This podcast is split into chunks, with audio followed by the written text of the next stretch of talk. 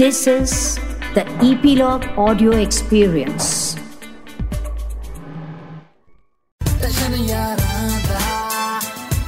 Nine extension ਯਾਰਾਂ ਦਾ podcast ਭਾਬੀ ਤੁਹਾਡੀ ਨੂੰ ਖੱਤ ਲਿਖ ਹੀ ਦੇਣਾ ਅੱਜ। ਲਿਖ ਰਿਹਾ। ਓਏ ਮੇਰੀ ਗੱਲ ਸੁਣ। ਡਰਾਮਾ ਹੀ ਕਰਾਉਣਾ ਮੈਨੂੰ ਘੱਟੋ ਘੱਟ ਪੈਨ ਦੇ ਦੇ ਦਿਓ। ਮੈਂ ਉਂਗਲ ਓ ਹੈਲੋ? ਓ ਰਾਈਟਰ। ਡੀਅਰ ਆਲਿਆ ਤੂੰ ਵੀ ਸੋਚਦਾ ਤੂੰ ਇਕੱਲਾ ਹੀ ਲਿਖਣਾ ਮੈਂ ਨਹੀਂ ਲਿਖ ਸਕਦਾ? ਤੇਰੀ ਭਾਬੀ ਨੂੰ ਖੱਤ ਲਿਖ ਰਿਹਾ। ਮੇਰੇ ਇਸ ਖੱਤ ਨੂੰ ਬਲਬੀਰ ਕਪੂਰ ਤੋਂ ਲੁਕੋ ਕੇ ਪੜ੍ਹੀ। ਮੈਂ ਜਲਦੀ 3 ਸਾਲਾਂ ਤੱਕ ਬੰਬੇ ਆ ਰਿਹਾ। ਕਿਉਂਕਿ ਮੈਂ ਇੱਥੇ ਪੰਜਾਬ 'ਚ ਛਾਇਆ ਪਿਆ। ਸਾਰੇ ਸੁਪਰਸਟਾਰ ਮੈਨੂੰ ਬੰਬੇ ਆਉਣ ਹੀ ਨਹੀਂ ਦੇ ਰਹੇ। ਮੈਂ ਟਿਕਟਾਂ ਕਰਾਉਣਾ ਤੇ ਰੇਲਵੇ ਸਟੇਸ਼ਨ 에ਅਰਪੋਰਟ ਤੋਂ ਜਾ ਕੇ ਮੇਰੀਆਂ ਕੈਨਸਲ ਕਰਾ ਦਿੰਦੇ ਆ। ਸੋ ਮੈਂ ਹਿਸਾਬ ਕਿਤਾਬ ਜਿਹਾ ਲਾਇਆ ਕਿ ਜੇ ਮੈਂ ਇੱਥੋਂ ਪੈਦਲ ਵੀ ਤੁਰਾਂ ਤੇ ਘੱਟੋ ਘੱਟ 3 3.5 ਸਾਲਾਂ ਤੱਕ ਮੈਂ ਪਹੁੰਚ ਜਾਊਂਗਾ। ਟੈਨਸ਼ਨ ਨਾ ਲਈ। ਤੇਰੇ ਤੱਕ ਤੇਰਾ ਇਸ਼ਕ ਜ਼ਰੂਰ ਪਹੁੰਚੇਗਾ।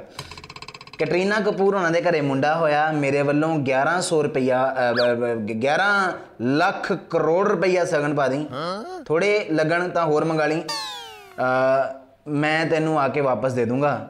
ਤੇਰਾ ਆਪਣਾ ਯੰਗ ਵੀਰ। ਹਾਏ ਹਾਏ ਤੇਰਾ ਆਪਣਾ ਯੰਗ ਵੀਰ ਤੇ ਜਿਹੜੀ ਫੀਲਿੰਗ ਆਦੀ ਨਾ ਮੈਨੂੰ। ਉਹ ਮੇਰੀਆਂ ਪਰਸਨਲ ਗੱਲਾਂ ਨਾ ਚਲਾਇਆ ਕਰੋ ਯਾਰ। ਸਤਿ ਸ਼੍ਰੀ ਅਕਾਲ ਜੀ ਵੈਲਕਮ ਟੂ 9x ਸੈਸ਼ਨ ਮੈਂ ਤੁਹਾਡਾ ਯੰਗ ਵੀਰ। ਆ ਜਿਹੜੀਆਂ ਮਸਕਰੀਆਂ ਸੀਗੀਆਂ, ਇਹਦੇ ਹੋ ਗਈਆਂ। ਅਹ ਹੁਣ ਅਸਲੀ ਮਸਕਰੀਆਂ ਹੋਣੀਆਂ ਸ਼ੋਅ ਦੇ ਵਿੱਚ। ਔਰ 9x ਸੈਸ਼ਨ ਯਾਰਾਂ ਦਾ ਪੋਡਕਾਸਟ ਇੱਕ ਐਸਾ ਸ਼ੋਅ ਜਿੱਥੇ ਗੱਲਾਂ ਹੁੰਦੀਆਂ ਸਿਰਫ ਔਰ ਸਿਰਫ ਯਾਰੀ ਦੀਆਂ। ਪੰਜਾਬੀ ਇੰਡਸਟਰੀ ਦੇ ਬਹੁਤ ਸਾਰੇ ਘੈਂਟ ਘੈਂਟ ਯਾਰ ਸਾਡੇ ਨਾਲ, ਅਹ ਇਸ ਸ਼ੋਅ ਦੇ ਵਿੱਚ ਯਾਰੀ ਨਿਭਾਉਂਦੇ ਆ। 9x ਸੈਸ਼ਨ ਨਾਲ ਉਹਨਾਂ ਦੀ ਯਾਰੀ ਕਿੰਨੀ ਪੁਰਾਣੀ ਆ, ਉਹ ਵੀ ਇਸ ਸ਼ੋਅ ਤੋਂ ਉਹਨਾਂ ਦੀਆਂ ਗੱਲਾਂ ਬਾਤਾਂ ਤੋਂ ਪਤਾ ਲੱਗਦਾ ਆ।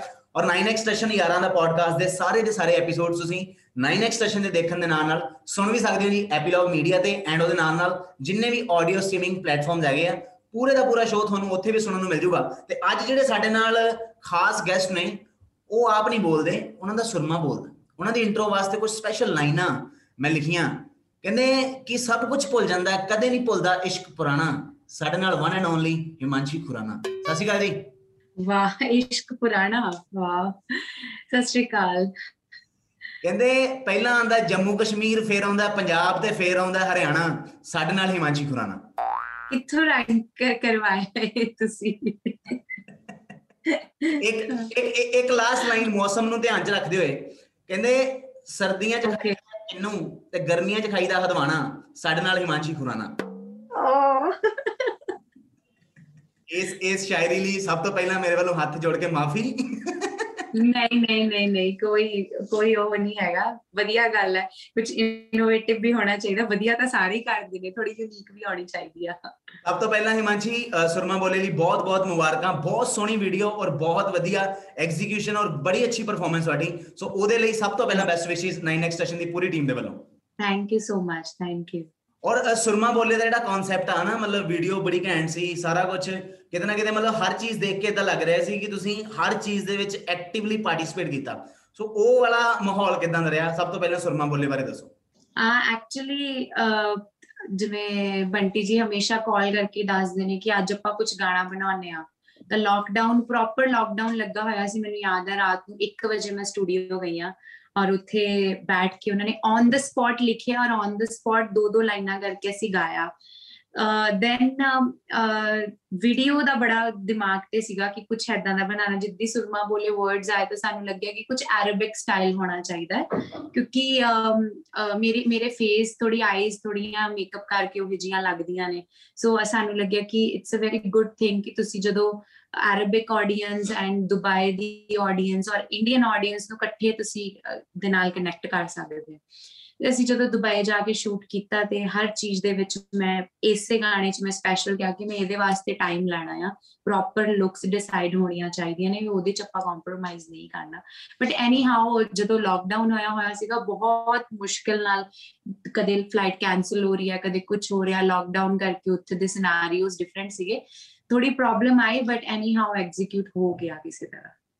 ਸੋ ਗਾਣੇ ਦੇ ਵਿੱਚ ਦੁਬਈ ਵਾਲਾ ਪੂਰਾ ਮਾਹੌਲ ਦਿਖਾਇਆ ਗਿਆ। ਔਰ ਉੱਥੇ ਅ, ਜਦੋਂ ਮੈਂ ਇੱਕ ਚੀਜ਼ ਪੁੱਛਣਾ ਚਾਹੁੰਦਾ ਕਿ ਅ, ਸੁਰਮਾ ਬੋਲੇ ਦਾ ਜਦੋਂ ਮਤਲਬ ਆਡੀਓ ਬਣ ਰਿਹਾ ਸੀ ਉਦੋਂ ਮਤਲਬ ਉਦੋਂ ਹੀ ਫੀਲ ਆਉਣੀ ਸ਼ੁਰੂ ਹੋ ਗਈ ਸੀ ਕਿ ਇਹ ਸ਼ੂਟ ਹੀ ਉੱਥੇ ਹੋਣਾ?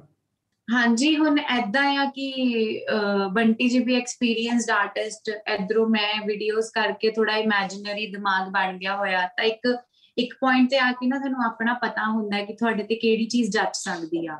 ਜਾਂ ਕਿਹੜੀ ਚੀਜ਼ ਤੁਹਾਡੀ ਤੁਹਾਡੀ ਉੱਭਰ ਕੇ ਆ ਸਕਦੀ ਹੈ, ਜੋ ਮੈਂ ਬਾਕੀਆਂ ਦੇ ਗਾਣਿਆਂ 'ਚ ਫੀਚਰ ਕਰਕੇ ਕਦੇ ਵੀ ਆਪਣੀ ਲੁੱਕਸ ਜਿਹੜੀਆਂ ਮਰਜ਼ੀ ਨਾਲ ਨਹੀਂ ਬਣਾ ਸਕਦੀ। ਮੇਰਾ ਸਿਰਫ ਇੱਕ, ਮੇਰਾ ਹੀ Song ਹੁੰਦਾ ਜਿੱਥੇ ਮੈਂ ਥੋੜਾ ਆਪਣੇ ਆਪ ਤੇ ਐਕਸਪੈਰੀਮੈਂਟ ਕਰ ਸਕਦੀ ਤੇ ਜਦੋਂ ਬਣਿਆ ਤੇ ਉਦੋਂ ਹੀ ਦਿਮਾਗ 'ਚ ਆਉਣ ਲੱਗ ਪਈਆਂ ਸੀਗੀਆਂ ਚੀਜ਼ਾਂ ਕਿ ਕਿਹੜੇ ਕੈਮਰਾਮੈਨ ਤੋਂ ਸ਼ੂਟ ਹੋਣਾ ਚਾਹੀਦਾ ਹੈ। ਅਮੀਲ ਨੇ ਦੁਬਈ ਦੇ ਵਿੱਚ ਕਾਫੀ ਉਹਨਾਂ ਨੇ ਵੱਡੇ ਸੌਂਗਸ ਕੀਤੇ ਤਾਂ ਉਹਨਾਂ ਦਾ ਦਿਮਾਗ 'ਚ ਪਹਿਲੇ ਤੋਂ ਹੀ ਸੀਗਾ ਕਿ ਅਗਰ ਇਹ ਐਗਜ਼ੀਕਿਊਟ ਕਰਨਾ ਤਾਂ ਕੈਮਰਾਮੈਨ ਉਹ ਵੀ ਹੋਣੇ ਚਾਹੀਦੇ ਆ। ਤੇ ਆਰਟ ਸਟਾਈਲਿਸਟ ਹੋਣਾ ਚਾਹੀਦਾ ਆ ਲੁੱਕਸ ਹੋਣੀਆਂ ਚਾਹੀਦੀਆਂ ਤਾਂ ਦੈਟਸ ਵਾਈ ਪਹਿਲੇ ਤੋਂ ਇਮੇਜਿਨ ਹੋ ਗਿਆ ਸੀ ਕੀ ਬਾਤ ਹੈ ਅੱਛਾ ਮੈਂ ਇੱਕ ਚੀਜ਼ ਪੁੱਛਣੀ ਚਾਹੁੰਦਾ ਵੀ ਬੜੀ ਦੇਰ ਬਾਅਦ ਗਾਣਾ ਆਇਆ ਸੁਰਮਾ ਬੋਲੇ ਇਹ ਸੁਰਮਾ ਪਹਿਲਾਂ ਚੁੱਪ ਕਿਉਂ ਸੀ ਐਕਚੁਅਲੀ ਓਨੈਸਟਲੀ ਦੇਖਿਆ ਜਾਵੇ ਹਾਈ ਸਟੈਂਡਰਡ ਮੇਰਾ ਬਹੁਤ ਸਾਰੇ ਜਾਣਿਆਂ ਨੂੰ ਪਸੰਦ ਆਇਆ ਸੀਗਾ ਔਰ that was the first time ਜਦੋਂ ਬੀ ਬ੍ਰਾਂਡ ਔਰ ਹਿਮਾਂਸ਼ੀ ਨੇ ਕੋਲੈਬ ਕੀਤਾ ਸੀਗਾ ਉਸ ਤੋਂ ਬਾਅਦ ਜਦੋਂ ਬਿਗ ਬਾਸ ਦੇ ਵਿੱਚ ਆ ਗਈ, ਫਿਰ ਲਾਈਫ ਜਿਹੜੀ ਆ ਬਹੁਤ ਚੀਜ਼ਾਂ ਦੇ ਵਿੱਚ ਬਿਜ਼ੀ ਹੋ ਗਈ ਹੈ, ਬਹੁਤ ਸਾਰੇ ਟਰਨ ਆਣ ਲੱਪੇ ਐਡਵਰਟਾਈਜ਼ਮੈਂਟ ਔਰ ਹੋਰ ਚੀਜ਼ਾਂ। ਮੇਰਾ ਧਿਆਨ ਨਾ ਉਸ ਚੀਜ਼ ਵੱਲ ਉਹਨਾਂ ਜਾ ਨਹੀਂ ਸਕਿਆ ਕਿ ਮੈਂ ਆਪਣਾ 100% ਇਨਪੁਟ ਦੇ ਸਕਾਂ। You can say like at least 50% ਵਿੱਚ ਬਹੁਤ ਸਾਰੇ ਗਾਣੇ ਮੇਰੇ ਉਸ ਤੋਂ ਬਾਅਦ ਆਏ। ਫਿਰ ਉਹਦੀ ਸ਼ਰਿਆਮ ਆਇਆ ਉਹ ਵੀ ਮੈਂ ਤੇ ਬੰਟੀ ਜੀ ਨੇ ਉਸ ਵੇਲੇ ਫਟਾਫਟ ਸੋਚਿਆ ਕਿ ਸਾਨੂੰ ਕਰਨਾ ਚਾਹੀਦਾ ਦੈਨ ਆਫਟਰਵਰਡਸ ਮੇਰੇ ਖੁਦ ਦੇ ਗਾਣੇ 'ਚ ਮੈਂ ਇਹਨਾਂ ਨੂੰ ਕਿਹਾ ਕਿ ਇੱਕ ਗਾਣਾ ਆਪਾਂ ਐਸਾ ਕਰਨਾ ਕਿ ਜਿਹਦੇ ਵਿੱਚ ਮੈਨੂੰ ਲੱਗੇ ਕਿ ਮੈਂ ਹਾਈ ਸਟੈਂਡਰਡ ਵਰਗੀ ਮਿਹਨਤ ਕੀਤੀ ਹੈ ਜਾਂ ਮੇਰਾ ਖੁਦ ਦਾ ਮੈਂ ਦਿਮਾਗ ਲਗਾਇਆ। So you can say after high standard this is the Song ਜਿੱਥੇ ਮੈਂ ਥੋੜੀ ਜੀ ਲਿਟਲ ਬਿਟ ਸੈਟੀਸਫਾਈ ਹੋਏ ਆ but not too much because ਹਲੇ ਅੱਗੇ ਹੋਰ ਚੀਜ਼ਾਂ ਨੇ ਜਿਹੜੀਆਂ ਦਿਮਾਗ 'ਚ ਰਹਿ ਗਈਆਂ ਕਿ ਕਰਨੀਆਂ ਨੇ ਕੀ ਬਾਤ ਹੈ ਔਰ ਇਹ ਅੱਛੀ ਚੀਜ਼ ਹੈ ਵੀ ਮਤਲਬ ਬੰਦਾ ਆਪਣੇ ਆਪ ਤੋਂ ਸੈਟੀਸਫਾਈ ਨਾ ਹੀ ਹੋਵੇ ਤਾਂ ਵਧੀਆ ਕਿਉਂਕਿ ਅੱਗੇ ਹੋਰ ਮਤਲਬ ਬੰਦਾ ਆਪਣੇ ਆਪ ਨਾਲ ਹੋਰ ਐਕਸਪੈਰੀਮੈਂਟਸ ਕਰਦਾ ਅੱਛਾ ਬੰਟੀ ਭਾਜੀ ਨਾਲ ਇਹ ਪ੍ਰੋਜੈਕਟ ਕੀਤਾ ਤੁਸੀਂ ਹਨਾ ਸੋ ਉਹਨਾਂ ਨਾਲ ਬੜੀ ਅੱਛੀ ਟਿਊਨਿੰਗ ਹੈ ਤੁਹਾਡੀ ਤੁਸੀਂ ਦੋ ਤਿੰਨ ਵਾਰੀ ਇਹ ਵਰਡ ਯੂਜ਼ ਕਰ ਲਿਆ ਕਿ ਗਾਣਾ ਬੰਟੀ ਭਾਈ ਨੇ ਫਟਾਫਟ ਗਾਣਾ ਬਣਾਤਾ ਇਹ ਸਹੀ ਗੱਲ ਹੈ ਵੀ ਬੰਟੀ ਭਾਜੀ ਫਟਾਫਟ ਹੀ ਕੰਮ ਕਰਦੇ ਆ ਐਕਚੁਅਲੀ ਦੇਖੋ, ਸਭ ਤੋਂ ਮੁਸ਼ਕਿਲ ਹੁੰਦਾ ਹੈ to be very honest Punjabi industry ਦੇ ਵਿੱਚ ਜਦੋਂ ਜਦੋਂ ਮੈਂ ਗਾਣਿਆਂ ਨੂੰ ਔਰ ਐਜ਼ ਅ ਵੋਕਲਿਸਟ ਐਕਸਪੀਰੀਅੰਸ ਕੀਤਾ, ਤਾਂ ਕੁੜੀਆਂ ਵੱਲੋਂ ਰਾਈਟਿੰਗ ਲਿਖਣ ਵਾਲੇ ਬਹੁਤ ਘੱਟ ਰਾਈਟਰ ਨੇ, ਜਿਹੜੇ ਕੁੜੀਆਂ ਵੱਲੋਂ ਵਰਡ ਲਿਖਦੇ। ਤੁਸੀਂ ਹਮੇਸ਼ਾ ਸੁਣਿਆ ਹੋਣਾ ਮੇਲ ਸਿੰਗਰ ਜ਼ਿਆਦਾ ਨੇ, ਖੜਕੇ ਦੜਕੇ ਵਾਲੇ ਗਾਣੇ ਆਉਂਦੇ ਆ, ਉਹਨਾਂ ਦੇ ਵੱਲੋਂ ਆਉਂਦੇ। ਇਵਨ ਜਦੋਂ ਕੋਈ ਕੁੜੀ ਦੀ ਫੀਲਿੰਗ ਆਉਂਦੀ ਆ, ਉਹ ਵੀ ਮੁੰਡੇ ਹੀ ਗਾਉਂਦੇ ਨੇ। ਤਾਂ ਇੱਥੇ ਕੁੜੀਆਂ ਵੱਲੋਂ ਜਿਹੜੇ ਰਾਈਟਰਸ ਨੇ, ਉਹ ਬਹੁਤ ਘੱਟ ਨੇ। ਐਂਡ ਇੰਨਾ ਜਦ ਤੁਸੀਂ ਨਾਮ ਬਣਾ ਲਓ, ਇਸ ਤੋਂ ਬਾਅਦ ਤੁਸੀਂ ਐਕਸਪੈਰੀਮੈਂਟ ਨਹੀਂ ਕਰ ਸਕਦੇ ਕਿ ਅਸੀਂ ਕਿਸੇ ਨਵੇਂ ਨੂੰ ਆਪਾਂ ਕਹੀਏ ਕਿ ਹਾਂਜੀ, ਤੁਸੀਂ ਸਾਡੇ ਲਈ ਲਿਖੋ। And most important thing is ਕਿ you have to be a good composition ਤੁਹਾਨੂੰ ਆਣੀ ਚਾਹੀਦੀ ਹੈ ਨਾ ਕੰਪੋਜ਼ਰ ਅੱਛਾ ਹੋਣਾ ਚਾਹੀਦਾ। ਸੋ ਰਾਈਟਿੰਗ ਲਿਖਣਾ ਐਂਡ 뮤직 ਕਰਨਾ, ਉਹਦੇ ਵਿੱਚ ਇੱਕ ਬਹੁਤ ਵੱਡਾ ਵਰਡ ਆਉਂਦਾ ਕੰਪੋਜ਼ਰ ਜਦੋਂ ਕੰਪੋਜ਼ਰ ਇੱਕ ਅੱਛਾ ਹੁੰਦਾ, ਉਹਨਾਂ ਨੂੰ ਪਤਾ ਸੀਗਾ ਕਿ ਮੇਰੀ ਵੌਇਸ ਤੇ ਕਿੱਦਾਂ ਦਾ ਗਾਣਾ ਜੱਚੇਗਾ ਔਰ ਉਹ ਕਢਾਉਣਾ ਦੈਟਸ ਵਾਈ ਟਿਊਨਿੰਗ ਰਲੀ ਆ। ਕਿਤੇ ਨਾ ਕਿਤੇ ਉਹਨਾਂ ਨੇ ਮੇਰਾ ਉਹ ਫਲੇਵਰ ਸਮਝ ਲਿਆ ਕਿ ਯੈਸ ਹਿਮਾਂਸ਼ੀ ਆ ਵਾਲੇ ਜ਼ੋਨਰ ਦੇ ਗਾਣੇ ਗਾ ਸਕਦੀ ਆ ਸੋ ਉਹ ਉਹ ਫਿਰ ਇੱਕ ਐਕਸਪੀਰੀਅੰਸਡ ਪਰਸਨ ਹੀ ਕਰ ਸਕਦਾ ਹੈ ਜਾਂ ਤਾਂ ਔਨ ਦ ਸਪੌਟ ਲਿਖ ਦਿੰਦੇ ਨੇ ਬਿਲਕੁਲ ਔਰ ਇੱਕ ਚੀਜ਼ ਹੋਰ ਮੈਂ ਪੁੱਛਣੀ ਚਾਹੂੰਗਾ ਕਿ ਇਹ ਪਹਿਲਾਂ ਪੰਜਾਬ 'ਚ ਪੋਸਟਰਸ ਫਿਰ ਬਾਲੀਵੁੱਡ 'ਚ ਪੋਸਟਰਸ ਹਨਾ ਇੰਡੀਆ ਲੈਵਲ ਤੇ ਹੁਣ ਟਾਈਮ ਸਕੁਅਰ ਤੇ ਫੀਚਰਿੰਗ ਸੋ ਇਹ ਜਿਹੜੀ ਵੱਡੀ ਚੀਜ਼ ਤੁਹਾਡੀ ਲਾਈਫ ਦੇ ਵਿੱਚ ਹੋਈ ਆ first Indian female artist to feature on Time Square so ਉਹ ਕਿੱਦਾਂ ਦੀ ਫੀਲਿੰਗ ਉਹਦੇ ਬਾਰੇ ਦੱਸੋ ਇਹਦੇ ਪਿੱਛੇ ਐਕਚੁਅਲੀ ਬੜਾ ਯੂਨੀਕ ਜਿਹਾ ਉਹ ਸੀਗਾ ਕਿ ਜਦੋਂ ਮੇਰੀ ਲਾਈਫ ਦੇ ਤਿੰਨ ਤਿੰਨ ਮੈਂ ਆਪਣੇ ਆਪ ਨੂੰ ਗੋਲ ਦਿੰਨੀ ਆ ਜਦੋਂ ਪੂਰੇ ਹੋ ਜਾਂਦੇ ਆ ਦੈਨ ਮੈਂ ਅੱਗੇ ਵਰਕ ਕਰਦੀ ਹਾਂ ਉਸ ਚੀਜ਼ ਦੇ ਉੱਤੇ। ਫਿਰ ਮੇਰੇ ਸਾਲ ਦਾ ਪਹਿਲਾ ਗੋਲ ਇਹੀ ਸੀਗਾ ਕਿ ਟਾਈਮ ਸਕੁਅਰ ਤੇ ਆਣਾ ਉਹਦੇ ਪਿੱਛੇ ਇੱਕ ਲੌਜੀਕ ਇਹ ਵੀ ਸੀਗਾ ਕਿ ਹਲੇ ਤੱਕ ਕੋਈ ਫੀਮੇਲ ਉੱਥੇ ਪਹੁੰਚੀ ਨਹੀਂ ਸੀਗੀ। ਆਈ ਆਈ ਡੋਨਟ ਨੋ ਕਿਸੇ ਦੇ ਦਿਮਾਗ 'ਚ ਨਹੀਂ ਆਇਆ ਬਟ ਮੇਰੇ ਮੇਰਾ ਲੱਕ ਵੀ ਕਹਿ ਲੋ ਕਿ ਅਪਰੂਵਲਸ ਹੋ ਗਈਆਂ ਬਿਕਾਜ਼ ਅਪਰੂਵਲ ਬਹੁਤ ਮੁਸ਼ਕਿਲ ਨਾਲ ਹੁੰਦੀਆਂ ਨੇ ਐਂਡ ਸੈਕਿੰਡ ਥਿੰਗ ਇਹ ਹੋ ਗਿਆ ਕਿ ਸਾਡੇ ਬਹੁਤ ਸਾਰੇ ਪੰਜਾਬੀ ਜਦੋਂ ਬਾਹਰ ਕੰਮ ਕਰਦੇ ਨੇ ਜਾਂ ਆਪਣੇ ਗਾਣੇ ਉਹ ਸਾਡੇ ਇੱਧਰ ਦੇ ਚੈਨਲਸ ਖੋਲ ਕੇ ਸੁਣਦੇ ਨੇ ਜਾਂ ਉਹ ਕਰਦੇ ਨੇ ਬਟ ਉਧਰ ਤੱਕ ਨਹੀਂ ਪਹੁੰਚ ਪਾਉਂਦੇ ਸੋ ਮੈਨੂੰ ਬੜੇ ਜ਼ਿਆਦਾ ਪਰਸਨਲ ਮੈਸੇਜ ਆਏ ਕਿ ਅਸੀਂ ਟਾਈਮ ਸਕੁਅਰ ਜਿੰਨੇ ਵੀ ਲੋਕ ਆਲੇ ਦੁਆਲੇ ਕੰਮ ਕਰਦੇ ਆ ਜਾਂ ਉੱਥੋਂ ਗੁਜ਼ਰ ਰਹੇ ਨੇ ਤਾਂ ਮੈਨੂੰ ਬੜੀ ਵੀਡੀਓਜ਼ ਆਈਆਂ ਕਿ ਅਸੀਂ ਇੱਥੇ ਹਮੇਸ਼ਾ ਹਾਲੀਵੁੱਡ ਦਾ ਚਿਹਰਾ ਦੇਖਿਆ ਜਾਂ ਕੋਈ ਹੋਰ ਚਿਹਰਾ ਦੇਖਿਆ ਤਾਂ ਅੱਜ ਆਪਣੀ ਸਟੇਟ ਨਾਲ ਜੁੜਿਆ ਹੋਇਆ ਕਮਿਊਨਿਟੀ ਨਾਲ ਜੁੜਿਆ ਹੋਇਆ ਚਿਹਰਾ ਦੇਖਿਆ ਤਾਂ ਬੜਾ ਆਪਣਾ ਪੰਜਾ ਫੀਲ ਹੋ ਰਿਹਾ ਵੀ ਅਸੀਂ ਪਿੱਛੇ ਨਹੀਂ ਹੈਗੇ ਸੋ ਬੜੀ ਅੱਛੀ ਫੀਲਿੰਗ ਸੀਗੀ ਕੀ ਬਾਤ ਹੈ ਹੁਣ ਜਿੱਦਾਂ ਤੁਸੀਂ ਕਿਹਾ ਵੀ ਮੈਂ ਲਾਈਵ 'ਚ ਅੱਗੇ ਤੋਂ ਅੱਗੇ ਗੋਲ ਸੈੱਟ ਕਰਦੀ ਰਹਿਣੀ ਹੁਣ ਟਾਈਮ ਸਿਕਿਉਰ ਤੋਂ ਅੱਗੇ ਕਿਹੜਾ ਗੋਲ ਆ ਉਹ ਵੀ ਦੱਸ ਦਿਓ ਮੈਨੂੰ ਟਾਈਮ ਸਕੇਅਰ ਟਾਈਮ ਸਕੇਅਰ ਜਿਸ ਦਿਨ ਆਇਆ and everybody is like how you feeling ਮੈਨੂੰ ਐਦਾਂ ਲੱਗ ਰਿਹਾ ਮੈਂ ਕਿਹਾ ਮੈਂ ਬਹੁਤ ਨਮ ਆ ਬਿਕਾਜ਼ uh, ਜਦੋਂ ਇਨਸਾਨ ਫੁੱਲ ਸਟਾਪ ਲਗਾ ਲੈਂਦਾ ਆਪਣੀ ਲਾਈਫ ਦੇ ਵਿੱਚ, that means ਉਹਨੇ ਡੈਸਟੀਨੀ ਨੂੰ ਇਸ਼ਾਰਾ ਦੇਤਾ ਕਿ I am done now but ਮੇਰੇ ਦਿਮਾਗ 'ਚ ਇਹ ਸੀਗਾ ਕਿ ਜਿਸ ਦਿਨ ਟਾਈਮ ਸਕੇਅਰ ਤੇ ਛਪਿਆ ਸੇਮ ਰਾਤ ਨੂੰ ਮੈਂ ਬੰਟੀ ਜੀ ਨੂੰ ਕਿਹਾ, ਮੈਂ ਕਿਹਾ, ਮੇਰਾ ਅਗਲਾ ਟਾਰਗੇਟ ਰੈਡੀ ਹੈ ਕਿ ਤੁਸੀਂ ਐਗਜ਼ੀਕਿਊਟ ਕਰਨ ਨੂੰ ਰੈਡੀ ਹੋ ਮੇਰੇ ਨਾਲ? ਤਾਂ ਹੀ ਇਜ਼ ਲਾਈਕ ਯੈਸ ਅਸੀਂ ਉਸ ਚੀਜ਼ ਤੇ ਵਰਕ ਸਟਾਰਟ ਕਰਤਾ। ਸੋ ਉਹ ਹਲੇ ਦੱਸਣਾ ਨਹੀਂ ਹੈ ਕਿਉਂਕਿ ਰੌਲਾ ਪਾ ਕੇ ਸਕੀਮ ਸਭ ਨੂੰ ਨਹੀਂ ਦੱਸੀ। ਜਿਹੜੀ ਚੀਜ਼ ਦਾ ਰੌਲਾ ਪੈ ਜਾਵੇ ਉਹ ਪਹਿਲਾਂ ਹੀ ਮੈਨੂੰ ਲੱਗਦਾ ਅੱਧਾ ਘੰਟਾ ਉੱਤੇ ਉੱਤੇ ਹਾਂ ਫਿਰ ਕੀ ਪਤਾ ਅਸੀਂ 2 ਮਹੀਨੇ ਪਿੱਛੇ ਰਹਿ ਜੇ ਤੇ ਕੋਈ ਹੋਰ ਪਹੁੰਚ ਜਾਵੇ। ਸੋ ਰੌਲਾ ਪਾ ਪਾ ਕੇ ਸਕੀਮ ਵੀ ਦੱਸੀ ਦੀ। ਸੋ ਅੱਜ ਮਤਲਬ ਖਾਸ ਸੀਕ੍ਰੇਟ ਪਤਾ ਲੱਗਿਆ ਸਾਨੂੰ ਹਿਮਾਂਸ਼ੀ ਖੁਰਾਨਾ ਦਾ ਕਿ ਮਤਲਬ ਰੌਲਾ ਨਹੀਂ ਪਾਉਣਾ ਸਿੱਧਾ ਕੰਮ ਕਰੋ ਠਾ ਹਨਾ? ਬਿਲਕੁਲ ਰੌਲਾ ਪਾਈ ਚੱਲੋ ਜੇ ਕੱਲ ਨੂੰ ਉਹ ਚੀਜ਼ ਨਾ ਹੋਵੇ ਤਾਂ ਫਿਰ ਸਭ ਕਹਿੰਦੇ ਨੇ ਉਹ ਤੁਹਾਡਾ ਕੌਨਫੀਡੈਂਸ ਲੋ ਕਰਨ ਚ ਫਿਰ ਲੋਕ ਬਹੁਤ ਜਲਦੀ ਆ ਜਾਂਦੇ ਨੇ ਕਿ ਹੋਇਆ ਨਹੀਂ ਕੀ ਗੱਲ ਕਾਤੋਂ ਨਹੀਂ ਹੋਇਆ। ਸੋ ਆਪਾਂ ਪੰਜਾਬੀ ਹੋਣ ਦੇ ਨਾਤੇ ਹੀ ਸੋਚਦੇ ਜਦ ਤੱਕ ਕੰਮ ਸਿਰੇ ਨਹੀਂ ਚੜ ਦੋ ਤੱਕ ਰੌਲਾ ਹੀ ਨਾ ਪਾਓ। ਅੱਛਾ ਵੈਸੇ ਇੱਕ ਵੈਸੇ ਇੱਕ ਪਰਸਨਲ ਜਿਹਾ ਕੁਐਸਚਨ ਹੈ ਕਿ ਜਦੋਂ ਸੁਰਮਾ ਨਹੀਂ ਪਾਇਆ ਹੁੰਦਾ ਉਦੋਂ ਕੌਣ ਬੋਲਦਾ? ਉਦੋਂ ਅੱਖਾਂ ਬੋਲਦੀਆਂ ਨੇ। ਕੀ ਬਾਤ ਹੈ। ਅੱਛਾ ਆਇਮਾ ਜੀ, ਸਾਡਾ ਨੈਕਸਟ ਸੈਗਮੈਂਟ ਹੈ ਯਾਰਾਂ ਦੀਆਂ, ਕੁਝ ਸਪੈਸ਼ਲ ਯਾਰਾਂ ਦੀਆਂ ਗੱਲਾਂ ਕਰਨੀਆਂ, ਜਿਨ੍ਹਾਂ ਨੇ ਸਾਡਾ ਹੁਣ ਤੱਕ ਇੰਡਸਟਰੀ ਦੇ ਵਿੱਚ ਸਾਥ ਦਿੱਤਾ, ਪਰ ਗੱਲਾਂ ਆਪਾਂ ਉਹਨਾਂ ਦੀਆਂ ਇੰਟਰਨਲ ਕਰਨੀਆਂ, ਹਨਾ? ਸੋ ਕਿਹੜਾ ਯਾਰ ਤੁਹਾਡੇ ਆਸ-ਪਾਸ ਐਸਾ ਹੈ ਜਿਹੜਾ ਸਭ ਤੋਂ ਵੱਧ ਸੁਸਤੀ ਪਾਉਂਦਾ? ਸਭ ਤੋਂ ਵੱਧ ਸੁਸਤੀ ਪਾਉਂਦਾ ਹੈ। ਅਹ ਮੇਰਾ ਮੇਕਅਪ ਆਰਟਿਸਟ ਬਹੁਤ ਸੁਸਤੀ ਪਾਉਂਦਾ ਹੈ, ਬਹੁਤ ਜ਼ਿਆਦਾ। ਸੋ ਬਹੁਤ ਹੀ ਜ਼ਿਆਦਾ ਔਖਾ ਉਹਨੂੰ ਉਠਾਉਣਾ ਪੈਂਦਾ ਹੈ ਹਰ ਚੀਜ਼ ਦੇ ਵਿੱਚ ਉੱਠ ਜੋ ਟਾਈਮ ਹੋ ਗਿਆ ਟਾਈਮ ਹੋ ਗਿਆ ਸੋ ਬਹੁਤ ਜ਼ਿਆਦਾ ਉਹ ਇਦਾਂ lazy ਤਾਂ ਨਹੀਂ ਹੁੰਦਾ ਵੀ ਅੱਧੇ ਫੇਸ ਦਾ ਮੇਕਅਪ ਕਰਕੇ ਸੌਂ ਗਿਆ ਬਾਅਦ ਚ ਉੱਠੇ ਨਹੀਂ ਕਈ ਵਾਰ ਹੁੰਦਾ ਵੀ ਉਹ ਨੀਂਦ ਚ ਉੱਠ ਕੇ ਜਦੋਂ ਕਰਦਾ ਤੈਨੂੰ ਦੱਸਣਾ ਪੈਂਦਾ ਹੈ ਇਧਰੋਂ ਥੋੜਾ ਜਿਹਾ ਹੋ ਰਹਿ ਗਿਆ ਪਲੀਜ਼ ਇਹਨੂੰ ਸੈੱਟ ਕਰ ਦਿਓ। ਕਿਹੜਾ ਦੋਸਤ ਐਸਾ ਹੈ ਜਿਹੜਾ ਫੋਨ ਤੋਂ ਬਿਨਾ ਨਹੀਂ ਰਹਿ ਸਕਦਾ?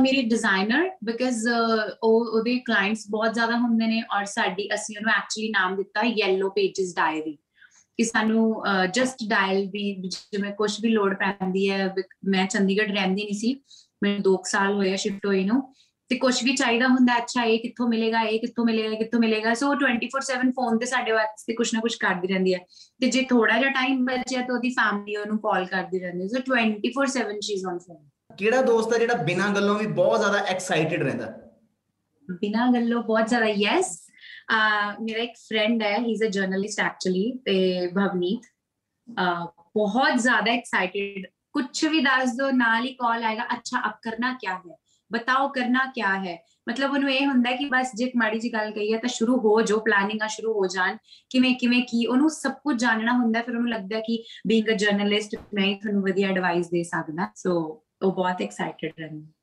ਸਾਰੇ ਗਰੁੱਪ ਚੋਂ ਕਿਹੜਾ ਐਸਾ ਦੋਸਤ ਹੈ ਜਿਹਦੀਆਂ ਅੱਖਾਂ 'ਚ ਆਲਵੇਜ਼ ਨੀਂਦ ਭਰੀ ਰਹਿੰਦੀ ਹੈ? ਮੈਂ ਮੇਕਅਪ ਆਰਟਿਸਟ ਬਹੁਤ ਔਖਾ ਉਹਨੂੰ ਖਿੱਚ ਕੇ ਲੈ ਕੇ ਜਾਣਾ।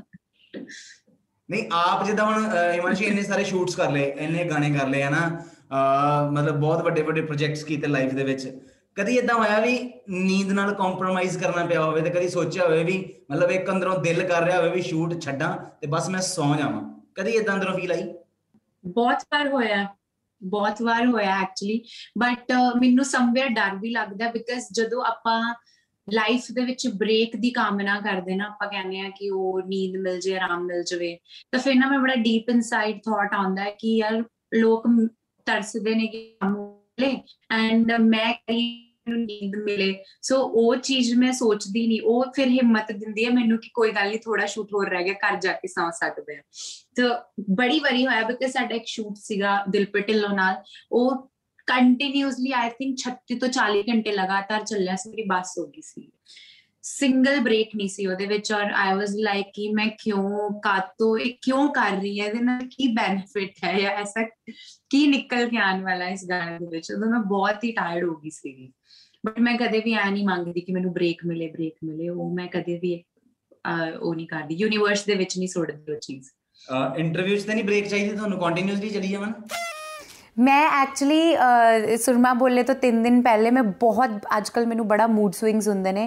ਮੈਂ ਬਹੁਤ ਬੁਰੀ ਤਰ੍ਹਾਂ ਬਰਸਟ ਹੁੰਨੀ ਆ ਆਲ ਆਫ ਸਡਨ ਤੇ ਮੈਂ ਸਭ ਨੂੰ ਲਾਈਨ 'ਚ ਬਿਠਾ ਕੇ ਕਿਹਾ ਕੀ ਤੁਹਾਡੀ ਤਿਆਰੀ ਹੈ, ਕੀ ਤੁਸੀਂ ਉਹ ਕਰ ਰਹੇ ਹੋ? ਮੈਂ ਫੁੱਲ ਟੀਚਰ ਬਣ ਜਾਣੀ ਬਟ ਹੁਣ ਜਦੋਂ ਐਵਰੀ ਮਾਰਨਿੰਗ ਮੇਰੀ ਮੈਨੇਜਰ ਬਿਕਾਜ਼ ਮੈਂ ਕੱਲ ਵੀ ਸ਼ੂਟ ਕਰ ਰਹੀ ਸੀ ਲੇਟ ਨਾਈਟ ਤੇ ਜਦੋਂ ਮੈਂ ਸਵੇਰੇ ਉੱਠੀ ਤੇ ਮੈਂ ਬਹੁਤ ਭੈੜੇ ਤਰੀਕੇ ਨਾਲ ਮੂੰਹ ਜਾ ਬਣਾ ਕੇ ਦੇਖਦੀ ਆ ਵੀ ਇਹ ਸ਼ੁਰੂ ਹੋ ਗਈ ਟਾਈਮ ਮੈਨੇਜਮੈਂਟ ਕੀ ਓਕੇ ਹੁਣ ਇੰਟਰਵਿਊ ਸਟਾਰਟ ਨੇ। ਫਿਰ ਮੈਨੂੰ ਐ ਵੀ ਲੱਗਦਾ ਵੀ ਮੈਂ ਕਿਉਂ ਕਹਿ ਬੈਠੀ ਇਹਨਾਂ ਨੂੰ? ਅੱਛਾ, ਹਿਮਾਂਸ਼ੀ ਨੈਸ਼ਨਲ ਟੀਵੀ ਦਾ ਇੱਕ ਰਿਐਲਿਟੀ ਸ਼ੋ ਬਹੁਤ ਘੱਟ ਲੋਕਾਂ ਦੇ ਹਿੱਸੇ ਆਉਂਦਾ so you are one of them, ਹਨਾ? You are lucky we can say ਮਤਲਬ ਉਥੋਂ ਉਸ ਜਰਨੀ ਤੋਂ ਬਾਅਦ ਬਾਲੀਵੁੱਡ ਤੋਂ ਕਿੰਨੇ ਕੁ ਆਫਰਸ ਆਏ ਤੇ ਕਿੰਨੇ ਕੁ ਆਫਰਸ ਬਾਰੇ ਬਹੁਤ ਜ਼ਿਆਦਾ ਸੋਚਿਆ?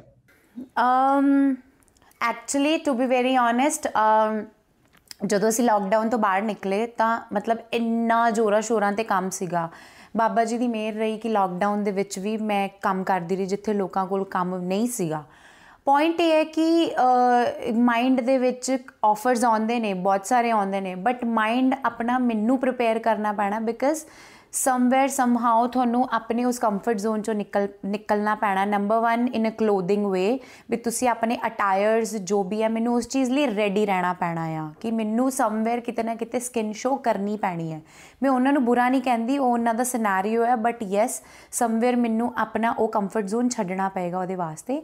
ਐਂਡ ਸੈਕਿੰਡ ਥਿੰਗ ਇਹ ਬਹੁਤ ਵੱਡੀ ਰਿਐਲਿਟੀ ਹੈ ਕਿ ਜਦੋਂ ਕਿਤੋਂ ਵੀ ਉਹਨਾਂ ਵੱਲੋਂ ਆਫਰ ਆਉਂਦਾ ਹੈ, ਉਹ ਤੁਹਾਨੂੰ ਬਿਲਕੁਲ ਵੀ ਮੇਨ ਸਟ੍ਰੀਮ ਕੰਮ ਨਹੀਂ ਦਿੰਦੇ ਬਿਕਾਜ਼ ਉਹਨਾਂ ਨੂੰ ਪੰਜਾਬ ਤੋਂ ਆਡੀਅנס ਗ੍ਰੈਬ ਕਰਨੀ ਹੁੰਦੀ ਹੈ। ਦੈਟਸ ਵਾਈ ਉਹ ਤੁਹਾਨੂੰ ਅਪਰੋਚ ਕਰ ਰਹੇ ਹੁੰਦੇ ਨੇ। ਸੋ ਇੱਕ ਪਾਰਟ ਦੇ ਦਿੰਦੇ ਨੇ ਤੁਹਾਨੂੰ ਆਪਣੀ ਮੂਵੀ ਦਾ ਬਟ ਤੁਹਾਨੂੰ ਕਦੇ ਵੀ ਮੇਨ ਸਟ੍ਰੀਮ ਨਹੀਂ ਦਿੰਦੇ, ਜੋ ਕਿ ਰਿਐਲਿਟੀ ਹੈ। ਤਾਂ ਕਿ ਪੰਜਾਬ ਦੀ ਆਡੀਅנס ਦੇਖਣ ਲਈ ਜਾਂ ਇੱਧਰ ਦਾ ਕੋਈ ਬੰਦਾ ਲੈ ਲਈਏ ਵੀ ਇੱਧਰ ਦੀ ਆਡੀਅנס ਫਿਲਮ ਦੇਖਣ ਆਉਗੀ ਸੋ ਬਹੁਤ ਸਾਰੀਆਂ ਚੀਜ਼ਾਂ ਨੇ, ਇੱਕ ਜਿਵੇਂ ਮੇਰੇ ਕੋ ਵੈਬ ਸੀਰੀਜ਼ ਆਈ ਸੀ ਬਟ ਉਹਦੇ ਵਿੱਚ ਇੰਟੀਮੇਟ ਸੀਨ ਸੀਗੇ। ਮੈਂ ਨਹੀਂ ਕੰਫਰਟੇਬਲ ਹੈਗੀ, ਔਰ ਉਹ ਅੱਜਕੱਲ ਹਰ OTT ਪਲੇਟਫਾਰਮ ਦੀ ਡਿਮਾਂਡ ਹੈ। ਸੋ ਹੁਣ ਕਿਵੇਂ ਉਸ ਚੀਜ਼ ਨਾਲ ਕਾਪ ਅਪ ਕਰੀਏ? ਬਿਲਕੁਲ ਸਹੀ। ਅੱਛਾ ਅ, ਅੱਜ ਇੰਨਾ ਕੰਮ ਕਰ ਲਿਆ ਇੰਨੇ ਸ਼ੋਜ਼ ਵੀ ਕਰ ਲਏ ਹਨਾ ਇੰਨਾ ਕਿਤੇ ਨਾ ਕਿਤੇ ਇੰਨੇ ਗਾਣੇ ਕਰ ਲਏ ਗਾਣੇ ਤਾਂ ਜੇ ਮੈਂ ਗਿਣਨ ਲੱਗਾ ਤਾਂ ਮੈਨੂੰ ਲੱਗਦਾ 3-4 ਦਿਨ ਲੱਗ ਜਾਣਗੇ ਹਨਾ ਵੀ ਜਿੰਨੇ ਗਾਣੇ ਤੁਸੀਂ ਕੀਤੇ ਆ। ਅ, ਮੈਂ ਇੱਕ ਚੀਜ਼ ਸੋਚਦਾ ਪਿਆ ਜਦੋਂ ਪਹਿਲਾ ਗਾਣਾ ਕੀਤਾ ਸੀ ਲਾਈਫ ਦਾ ਹਿਮਾਚੀ ਮਤਲਬ ਅ, ਕਿਤੇ ਨਾ ਕਿਤੇ ਉਹ ਐਕਸਾਈਟਮੈਂਟ ਅਲੱਗ ਹੀ ਹੁੰਦੀ ਆ। ਉਦੋਂ ਬੰਦਾ 2 ਦਿਨ 3 ਦਿਨ ਲਗਾਤਾਰ ਜਿੰਨਾ ਮਰਜ਼ੀ ਕੰਮ ਕਰਾ ਲਓ ਬੰਦੇ ਦੇ ਦਿਮਾਗ 'ਚ ਸਿਰਫ ਇੱਕੋ ਚੀਜ਼ ਹੁੰਦੀ ਆ ਸਕਸੈਸ ਉਹ ਪਹਿਲੇ ਗਾਣੇ ਦਾ ਮਾਹੌਲ ਕਿਦਾਂ ਦਾ ਸੀ ਉਹ ਦੱਸੋ ਪਹਿਲਾਂ। ਅ, ਮੈਂ ਕੱਲ ਪਰਸੋਂ ਬੈਠ ਕੇ ਯਾਦ ਕਰ ਰਹੀ ਸੀ ਕਿ ਜਰਨੀ ਸਟਾਰਟ ਕਿੱਥੋਂ ਹੋਈ ਹੈ ਬਿਕਾਜ਼ ਲਾਈਫ 'ਚ ਪਹਿਲੀ ਵਾਰ ਜਦੋਂ ਆ ਬਿਲਬੋਰਡ ਵਾਲੀ ਗੱਲ ਆਈ ਮੈਨੂੰ ਲੱਗਿਆ ਕਿ ਮੈਂ ਲਾਈਫ 'ਚ ਯੈਸ ਕਿਤੇ ਮੈਂ ਮੈਂ ਕਿਤੇ ਕਿਤੇ ਐਗਜ਼ਿਸਟ ਕਰਦੀ ਆ ਬਿਕਾਜ਼ ਇਸ ਤੋਂ ਪਹਿਲੇ ਮੈਨੂੰ ਕਦੇ ਉਹ ਫੀਲ ਨਹੀਂ ਆਇਆ। ਮੈਨੂੰ ਹਮੇਸ਼ਾ ਨਾਰਾਜ਼ਗੀ ਰਹੀ। ਬਹੁਤ ਸਾਰੇ ਇੱਥੋਂ ਦੀਆਂ ਚੀਜ਼ਾਂ ਤੋਂ ਬਹੁਤ ਸਾਰੇ ਅ, ਬਹੁਤ ਸਾਰੇ ਕਹਿ ਲੋ ਕਿ ਮਤਲਬ ਮੇਰੀ ਮੇਰੀ ਖੁਦ ਦੀ ਐਗਜ਼ਿਸਟੈਂਸ ਤੋਂ ਬੜੀ ਮੈਨੂੰ ਸ਼ਿਕਾਇਤ ਰਹੀ ਕਿ ਮੈਂ ਕੁਝ ਐਦਾਂ ਕਰਨਾ ਹੈ ਕਿ ਐਟਲੀਸਟ ਮੈਨੂੰ ਉਹ ਉਹ respect and the mainstream respect ਮਿਲ ਸਕੇ। ਟੋਟਲ ਗਾਣੇ ਮੈਂ ਅੱਜ ਤੱਕ ਤੁਹਾਨੂੰ ਦੱਸ ਦਿੰਦੀ ਹਾਂ, ਮੈਂ 8 ਮੇਰੇ 10 ਸਾਲ ਹੋ ਗਏ ਇੰਡਸਟਰੀ 'ਚ, ਮੈਂ ਟੋਟਲ 60 ਗਾਣੇ ਕੀਤੇ ਨੇ, ਮੈਂ ਬਹੁਤ ਘੱਟ ਗਾਣੇ ਕੀਤੇ ਆ।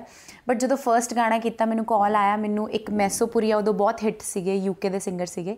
ਐਂਡ ਸੈਕਿੰਡ ਕੁਲਦੀਪ ਮਾਨਕ ਜੀ ਔਰ ਪੰਜਾਬੀ ਐਮਸੀ ਦਾ Song ਸੀਗਾ। ਮੈਨੂੰ ਚੋਇਸ ਦਿੱਤੀ ਗਈ ਸੀ ਕਿ ਕਿਹਦੇ ਨਾਲ ਗਾਣਾ ਕਰਨਾ ਹੈ।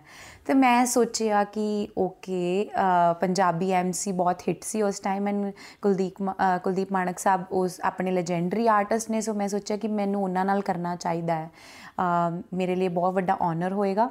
ਔਰ ਜਦੋਂ ਸੈੱਟ ਤੇ ਗਈ ਔਰ ਮੇਰਾ ਐਕਸਪੀਰੀਅੰਸ ਬੜਾ ਅਜੀਬ ਸੀਗਾ ਕਿ ਪੂਰੀ ਰਾਤ ਸ਼ਾਟ ਕਰਾਈ ਜਾ ਰਹੇ ਕਰਾਈ ਜਾ ਰਹੇ ਇੱਕ ਰੀਟੇਕ ਮੈਂ ਸੋਚਿਆ ਨਹੀਂ ਮੈਂ ਸੇਮ ਹੀ ਤਾਂ ਕਰੀ ਜਾਨੀ ਇਹਨਾਂ ਨੇ ਇਹੋ ਜਿਹਾ ਕੀ ਕੱਢਣਾ ਹੈ ਸ਼ਾਟ ਦੇ ਵਿੱਚੋਂ? ਤੇ ਬੜੀ ਨਰਵਸਨੈਸ ਸੀਗੀ ਮੈਨੂੰ ਹਨਾ। ਮੈਂ ਬਹੁਤ ਕੁਆਇਟ ਐਂਡ ਬਹੁਤ ਜ਼ਿਆਦਾ ਇੰਟਰੋਵਰਟ ਅੰਦਰ ਹੀ ਅੰਦਰ ਲੋਕਾਂ ਨੂੰ ਲੱਗਣਾ ਕਿ ਸ਼ਾਇਦ ਮੈਨੂੰ ਕੋਈ ਪ੍ਰੋਬਲਮ ਹੋਈ ਹੋਈ ਆ ਵੀ ਮੈਂ ਬੋਲ ਹੀ ਨਹੀਂ ਰਹੀ ਗੁੰਮਸੁਮ। ਤਾਂ ਬਹੁਤ ਜ਼ਿਆਦਾ ਅ, ਕਹਿ ਲੋ ਕਿ ਮੇਰੇ ਲਈ ਨਰਵਸਨੈਸ ਵਾਲਾ ਜਿਹੜਾ ਸੀਗਾ ਐਕਸਪੀਰੀਅੰਸ ਸੀਗਾ। ਬਹੁਤ ਅ, ਛੋਟੀ ਵੀ ਕਾਫੀ ਸੀਗੀ। I was just 17 that time ਤਾਂ ਕਿਆ ਬਾਤ। Yes, ਅੱਛਾ ਪਰ ਜਿੰਨੇ ਵੀ ਗਾਣੇ ਕੀਤੇ ਅੱਜ ਤੱਕ ਦਾ ਸਭ ਤੋਂ ਵੱਡਾ ਗਾਣਾ ਜਿਹੜਾ ਪਰਸਨਲੀ ਪਸੰਦ ਆ ਵੀ ਮਤਲਬ ਆਹ ਗਾਣਾ ਜਿਹੜਾ ਆ ਵੀ ਇਹ ਮੈਨੂੰ ਬਹੁਤ ਜ਼ਿਆਦਾ ਮਤਲਬ ਮੇਰੇ ਬਹੁਤ ਜ਼ਿਆਦਾ ক্লোਜ਼ ਆ ਜਿਹੜੇ ਗਾਣੇ 'ਚ ਤੁਸੀਂ ਫੀਚਰ ਕੀਤਾ ਸੀ। ਕੋਈ ਵੀ ਇੱਕ ਗਾਣਾ? ਸੁਰਮਾ ਬੋਲੇ। ਸੁਰਮਾ ਬੋਲੇ ਤੋਂ ਇਲਾਵਾ ਜਿਹੜੇ ਦੂਸਰੇ ਗਾਣੇ ਦੇ ਵਿੱਚ ਜਿਹੜਾ ਫੀਚਰ ਕੀਤਾ ਇਹ ਤਾਂ ਤੁਸੀਂ ਗਾਇਆ ਨਾ ਆਪ? ਹਮ ਆ ਅਰੀਜੀਤ ਦਾ Song ਕੀਤਾ ਸੀ ਜਿਹੜਾ ਦਿਲ ਕੋ ਮੈਨੇ ਦੀ ਕਸਮ ਅੱਛਾ ਅਹ ਜਦੋਂ ਅੱਜ ਸਾਰੇ ਲੋਕ ਪਛਾਣਦੇ ਆ ਹਨਾ? ਨੈਸ਼ਨਲੀ ਵੀ ਇੰਟਰਨੈਸ਼ਨਲੀ ਵੀ ਪੰਜਾਬ 'ਚ ਤਾਂ ਚਲੋ ਹਰ ਬੱਚਾ ਬੱਚਾ ਜਾਣਦਾ ਹੈ ਹਨਾ? ਸੋ ਉਹ ਅਹ, ਜਦੋਂ ਮਤਲਬ ਸਟਰਗਲ ਦਾ ਪੀਰੀਅਡ ਸਟਾਰਟ ਹੁੰਦਾ ਜਿੱਦਾਂ ਮੈਂ ਤੁਹਾਡੀਆਂ ਮਤਲਬ ਨਾਰਮਲ ਗੱਲਾਂ ਬਾਤਾਂ ਤੋਂ ਵੀ ਅੰਦਾਜ਼ਾ ਲਾਇਆ ਜਾਂ ਮਤਲਬ ਇਸ ਤੋਂ ਪਹਿਲਾਂ ਮੈਂ ਜਿੰਨੀਆਂ ਵੀ ਇੰਟਰਵਿਊਜ਼ ਦੇਖੀਆਂ ਕਿਤੇ ਨਾ ਕਿਤੇ ਮਤਲਬ ਇੱਕ ਚੀਜ਼ ਹਮੇਸ਼ਾ ਰਹਿੰਦੀ ਹੈ ਕਿ ਤੁਹਾਨੂੰ ਕੁਝ ਚੀਜ਼ਾਂ ਜਿਹੜੀਆਂ ਤੁਸੀਂ ਮਤਲਬ ਆਪਣੇ ਇਮੇਜ ਤੋਂ ਮਤਲਬ ਹਟ ਕੇ ਨਹੀਂ ਕਰਦੇ ਹਨਾ? ਮਤਲਬ ਜਿਹੜੀਆਂ ਚੀਜ਼ਾਂ ਤੁਹਾਡੇ ਰੂਲਸ ਹੈਗੇ ਆ ਉਹਨਾਂ ਤੇ ਤੁਸੀਂ ਹਮੇਸ਼ਾ ਡਟੇ ਰਹੇ ਹੋ। ਸੋ ਉਹ ਚੀਜ਼ ਬਹੁਤ ਅੱਛੀ ਆ। ਸੋ ਰੂਲਸ ਤੇ ਡਟੇ ਰਹਿਣ ਲਈ ਕਿਹੜੀਆਂ ਕਿਹੜੀਆਂ ਚੀਜ਼ਾਂ ਦਾ ਖਿਆਲ ਰੱਖਣਾ ਪੈਂਦਾ? ਐਕਚੁਅਲੀ ਰੂਲਸ ਯੈਸ ਮੈਂ ਮੈਂ ਜਦੋਂ ਇਸ ਇੰਡਸਟਰੀ ਦੇ ਵਿੱਚ ਆਈ ਸੀਗੀ ਤਾਂ ਮੈਂ ਸਿਰਫ ਪਾਕਟ ਮਨੀ ਲਈ ਕੰਮ ਕਰਦੀ ਸੀ ਮੈਂ ਘਰੋਂ ਠੀਕ ਸੀਗੀ ਮੈਂ ਘਰੋਂ ਨਿਕਲਣਾ ਮੈਂ ਬਹੁਤ ਫੁੱਲ ਟੌਰ ਦੇ ਵਿੱਚ ਕਿ 6 ਮਹੀਨੇ ਚ ਇੱਕ ਗਾਣਾ ਕਰੂੰਗੀ ਔਰ ਐਸਾ ਕਰੂੰਗੀ ਕਿ 6 ਮਹੀਨੇ ਮੈਂ ਇੰਡਸਟਰੀ ਚ ਬਣੀ ਰਵਾਂ ਕਿ ਉਹ ਗਾਣਾ ਇੰਨਾ ਹਿੱਟ ਹੋਵੇ ਐਜ਼ ਯੂ نو ਉਸ ਵਕਤ ਗਾਣਿਆਂ ਦੀ ਲਾਈਫ ਵੀ ਬੜੀ ਜ਼ਿਆਦਾ ਵਧੀਆ ਸੀਗੀ ਕਿ ਜਦੋਂ ਇੱਕ ਗਾਣਾ ਆਉਂਦਾ ਸੀ ਉਹ 4-4 ਮਹੀਨੇ ਫਿਰ ਉਹ ਨਿਊ ਇਅਰ ਤੇ ਫਿਰ ਉਹ ਲੋਹੜੀ ਤੇ ਵੀ ਵੱਜਦਾ ਸੀ ਹੁਣ ਕੀ ਇਹ ਗਾਣਿਆਂ ਦੀ ਲਾਈਫ ਬਹੁਤ ਛੋਟੀ ਰਹਿ ਗਈ ਉਸ ਵੇਲੇ ਜਦੋਂ ਮੈਂ ਕੰਮ ਕਰਦੀ ਸੀ ਤੇ ਮੈਂ ਕਹਿੰਦੀ ਸੀ ਮੰਮਾ ਵੀ ਮੈਨੂੰ ਉਹ ਚੀਜ਼ ਮਿਲ ਨਹੀਂ ਪਾ ਰਹੀ। ਐਂਡ ਸ਼ੀ ਵਾਸ ਲਾਈਕ ਕਿ ਜਦ ਤੱਕ ਤੁਸੀਂ ਆਪਣੇ ਕੰਮ ਨੂੰ ਸੀਰੀਅਸ ਨਹੀਂ ਲੈਂਦੇ, ਕੰਮ ਵੀ ਤੁਹਾਨੂੰ ਸੀਰੀਅਸਲੀ ਨਹੀਂ ਲਏਗਾ। ਜਦੋਂ ਤੂੰ ਹੀ ਉਹ ਤੋਂ ਉਮੀਦ ਰੱਖੀ ਬੈਠੀ ਹੈ ਕਿ ਠੀਕ ਹੈ, ਪੈਸੇ ਆ ਗਏ ਸ਼ਾਪਿੰਗ ਕਰ ਲਈ ਦੈਟਸ ਇਟ ਉਸ ਤੋਂ ਬਾਅਦ ਤੂੰ ਐਕਸਪੈਕਟ ਹੀ ਨਹੀਂ ਕਰ ਰਹੀ। ਹੈਵ ਟੂ ਗਿਵ 100% ਔਰ 24/7 ਆਪਣਾ ਅਟੈਂਸ਼ਨ ਦੇਣਾ ਪਏਗਾ। ਜਦੋਂ ਉਹ ਚੀਜ਼ਾਂ ਕੀਤੀਆਂ ਤਾਂ ਮੈਂ ਆਪਣੀ ਲਾਈਫ ਦੇ ਕੁਝ ਰੂਲ ਬਣਾਏ, ਜਿਹਦੇ ਵਿੱਚ ਨੰਬਰ 1 ਰੂਲ ਆਉਂਦਾ ਸੀ ਕਿ ਕਦੇ ਲੇਟ ਨਹੀਂ ਪਹੁੰਚਣਾ ਸੈੱਟ ਦੇ ਉੱਤੇ। ਚਾਹੇ ਉਹ ਮੈਨੂੰ ਬਿਕਾਜ਼ ਇੱਕ ਵਾਰੀ ਮੈਂ ਸੈੱਟ ਦੇ ਉੱਤੇ ਬੈਠੀ ਸੀਗੀ ਐਂਡ ਮੇਰਾ ਸ਼ਾਮ ਨੂੰ 4 ਵਜੇ ਟੇਕ ਹੋਇਆ। ਮੈਨੂੰ ਥੋੜਾ ਗੁੱਸਾ ਆਇਆ ਕਿ ਮੈਨੂੰ ਇਦਾਂ ਬਿਠਾ ਕੇ ਰੱਖਿਆ। Then I was like I was thinking ਕਿ ਮੈਨੂੰ ਇਸ ਚੀਜ਼ ਦੀ ਮਨੀ ਮਿਲ ਰਹੀ ਹੈ। ਮੇਰੇ ਤੋਂ ਭਾਵੇਂ 4 ਵਜੇ ਟੇਕ ਕਰਾਉਣ, ਮੇਰੇ ਤੋਂ ਭਾਵੇਂ 10 ਵਜੇ ਕਰਾਉਣ। ਮੇਰਾ ਮਤਲਬ ਆਂਦਾ ਕਿ ਮੈਂ ਸਵੇਰੇ 6 ਵਜੇ ਉੱਠ ਕੇ ਸੋ ਮੈਂ ਲੇਟ ਨਹੀਂ ਹੁੰਦੀ। ਐਂਡ ਸੈਕਿੰਡ ਥਿੰਗ ਮੈਂ ਘਰੋਂ ਤਿਆਰ ਹੋ ਕੇ ਜਾਣੀ ਹੈ। ਮੈਂ ਕਦੇ ਵੈਨਿਟੀ 'ਚ ਜਾ ਕੇ ਰੈਡੀ ਨਹੀਂ ਹੁੰਦੀ। ਮੈਨੂੰ ਹੁੰਦਾ ਕਿ ਮੈਂ ਜਾ ਕੇ ਰੈਡੀ ਰਵਾਂ। ਮੈਂ ਵੈਨਿਟੀ 'ਚ ਜਾ ਕੇ ਕਹਾਂ ਅਭੀ ਮੈਮ ਰੈਸਟ ਕਰ ਰਹੇ ਹਾਂ, ਅਭੀ ਇਹ ਕਰ ਰਹੇ ਹਾਂ, ਅਭੀ ਫਲਾ ਟਿੰਗਾ ਬਹੁਤ ਯੂਜ਼ਲੈਸ ਚੀਜ਼ਾਂ ਜਿਹੜੀਆਂ ਨੇ ਕਿ ਅਭੀ ਮੈਮ ਨਹੀਂ ਬਾਤ ਕਰ ਸਕਤੇ ਆਈ ਮੀਨ ਫਜ਼ੂਲ ਟਾਈਮ ਲਈ ਜਾਣਾ।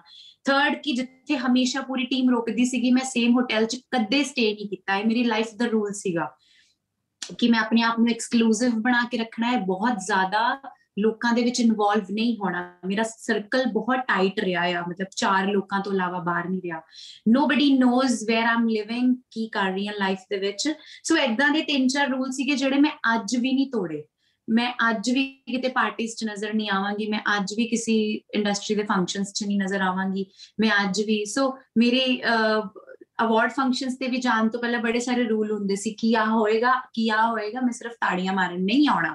ਅਗਰ ਤੁਸੀਂ ਮੈਨੂੰ ਇਕੁਅਲ ਪ੍ਰੈਫਰੈਂਸ ਦਿੰਨੇ ਹੋ, ਤਾਂ ਤਾਂ ਮੈਂ ਆਵਾਂਗੀ। ਸੋ ਉਹ ਰੂਲ ਅੱਜ ਵੀ ਬਰਕਰਾਰ ਨੇ, ਜਿਨ੍ਹਾਂ ਕਰਕੇ ਮੈਂ ਇੱਥੇ ਪਹੁੰਚੀ ਹਾਂ। ਜੇ ਅੱਜ ਮਿਲ ਗਿਆ ਤਾਂ ਮੈਂ, ਜੇ ਰੂਲ ਹੀ ਛੱਡ ਦਾਂਗੀ ਤਾਂ ਫਿਰ ਤੋਂ ਐਗਜ਼ਿਸਟੈਂਸ ਹੀ ਖਤਮ ਹੋਗੀ ਉਹ ਹੋਰ ਵੀ ਬਹੁਤ ਸਾਰੀਆਂ ਚੀਜ਼ਾਂ ਨੇ ਜਿਨ੍ਹਾਂ ਤੋਂ ਮੈਂ ਅੱਜ ਵੀ ਪਿੱਛੇ ਨਹੀਂ ਹਟੀ। ਪਰ ਆਪਣੀਆਂ ਬਹੁਤ ਸਾਰੀਆਂ ਹੈਬਿਟਸ ਐਸੀਆਂ ਹੁੰਦੀਆਂ ਨਾ, ਜਿਵੇਂ ਆਹ ਤਾਂ ਤੁਸੀਂ ਦੱਸੀਆਂ ਹੀ, ਕੋਈ ਇੱਕ ਐਸੀ ਹੈਬਿਟ ਜਿਹੜੀ ਤੁਹਾਨੂੰ ਲੱਗਦਾ, ਜਿਨੇ ਤੁਹਾਡਾ ਬਹੁਤ ਜ਼ਿਆਦਾ ਸਾਥ ਦਿੱਤਾ ਔਰ ਸ਼ੁਰੂ ਤੋਂ ਲੈ ਕੇ ਅੱਜ ਤੱਕ ਉਹ ਆਦਤ ਚੇਂਜ ਨਹੀਂ ਹੋਈ। ਕੋਈ ਇੱਕ ਐਸੀ?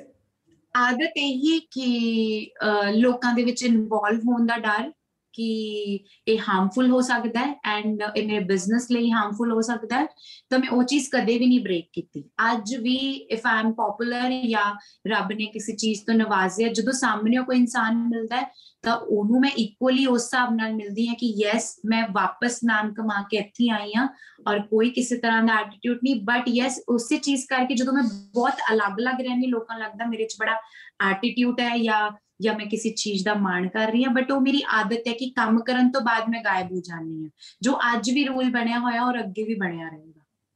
ਕੀ ਬਾਤ ਹੈ।